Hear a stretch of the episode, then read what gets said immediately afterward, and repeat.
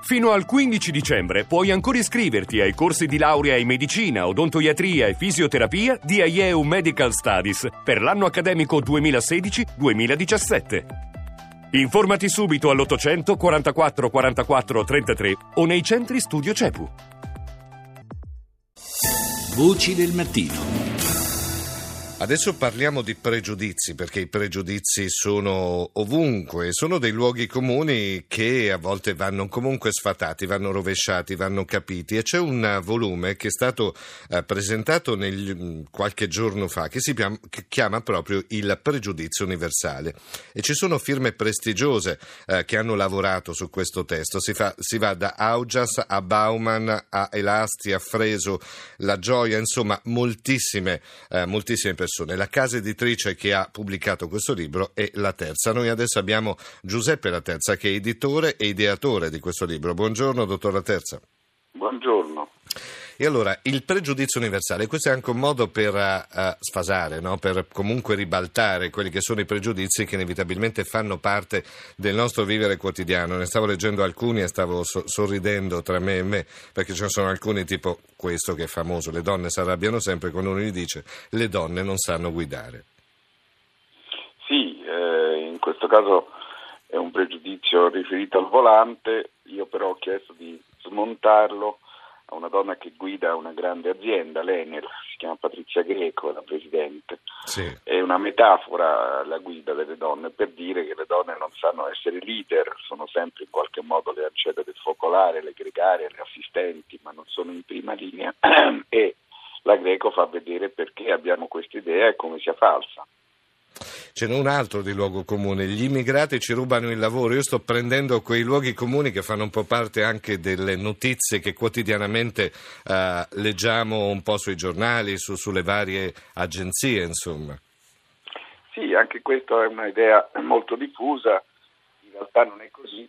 Eh, della Zuana che fa questo pregiudizio dimostra con dati alla mano che gli immigrati fanno tutti quei lavori che gli italiani non vogliono fare. Uh-huh. Quindi, come dire, purtroppo è un pregiudizio molto pericoloso perché ispira diffidenza nei confronti degli immigrati, se non addirittura aperto ostilità, ma non è così. E poi ce n'è un altro che è uno di quei pregiudizi un po' come dire che fanno arrabbiare i meridionali. Glielo dico da meridionale, da uno che è nato al sud. Il sud vive alle spalle del nord, anche lei non è proprio di Bolzano, quindi insomma anche lei fa, cioè, si arrabbia quando sente questo, questa frase.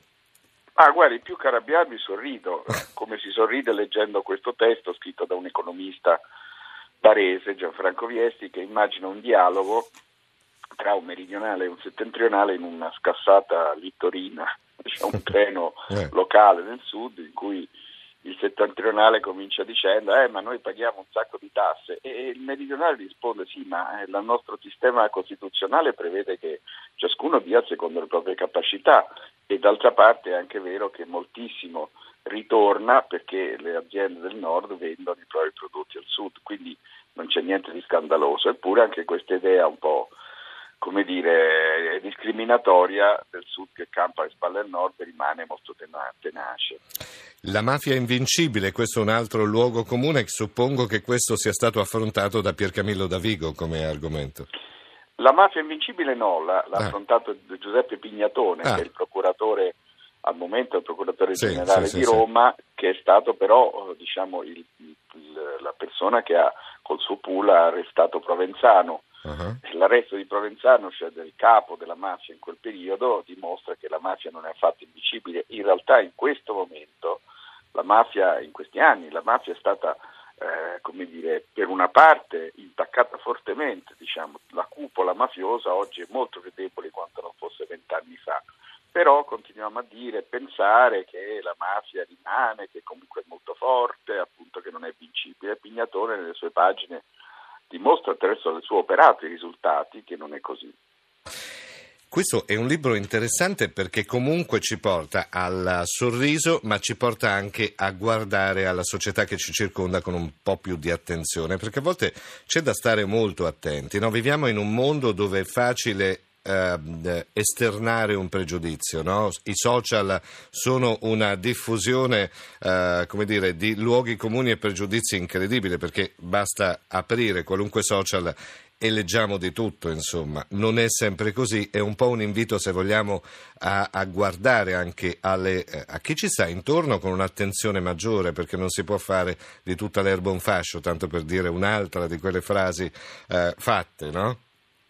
Assolutamente, diciamo che il, io credo che la, l'invito del libro è essere consapevoli che tutti abbiamo pregiudizi, no? eh, ci sono, come dire, il pregiudizio in un certo senso è inevitabile, qualunque conoscenza delle cose è parziale e quindi diciamo se ne conosco solo una parte avrò un qualche pregiudizio sull'altra parte che non conosco ma che devo in qualche modo comprendere.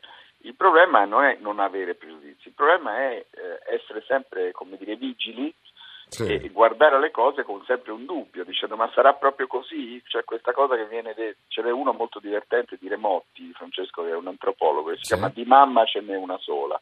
Ora, cosa è più ovvio di questo? No? Ci sembra eh. ovvio che ci sia una sola mamma, vero, certo. Ma, eh, sì. ce n'è una sola.